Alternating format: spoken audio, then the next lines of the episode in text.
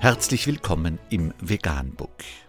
Wir liefern aktuelle Informationen und Beiträge zu den Themen Veganismus, Tier- und Menschenrechte, Klima- und Umweltschutz.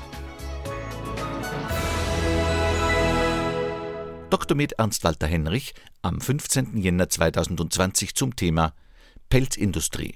Die Geschäfte mit Nerzen in Deutschland gehen weiter. Die Pelzzuchtindustrie in Deutschland ist seit dem vergangenen Jahr Geschichte. Damals schloss die letzte Nerzfarm in Deutschland. Zu hoch wurden hier die Anforderungen an die Tierhaltung. Das Geschäft war nicht mehr rentabel. Stattdessen siedelte sich die Pelzindustrie im benachbarten Ausland an, vor allem in Dänemark. Dort geht die Zucht weiter unter den gleichen erbärmlichen Bedingungen. Allein im vergangenen Jahr sollen dort mehr Nerze gezüchtet worden sein, als das Land Einwohner hat.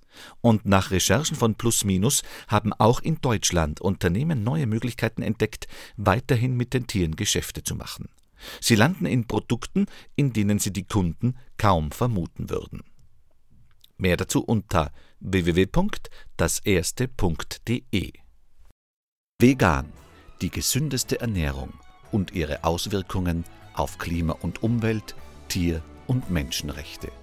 Mehr unter www.provegan.info.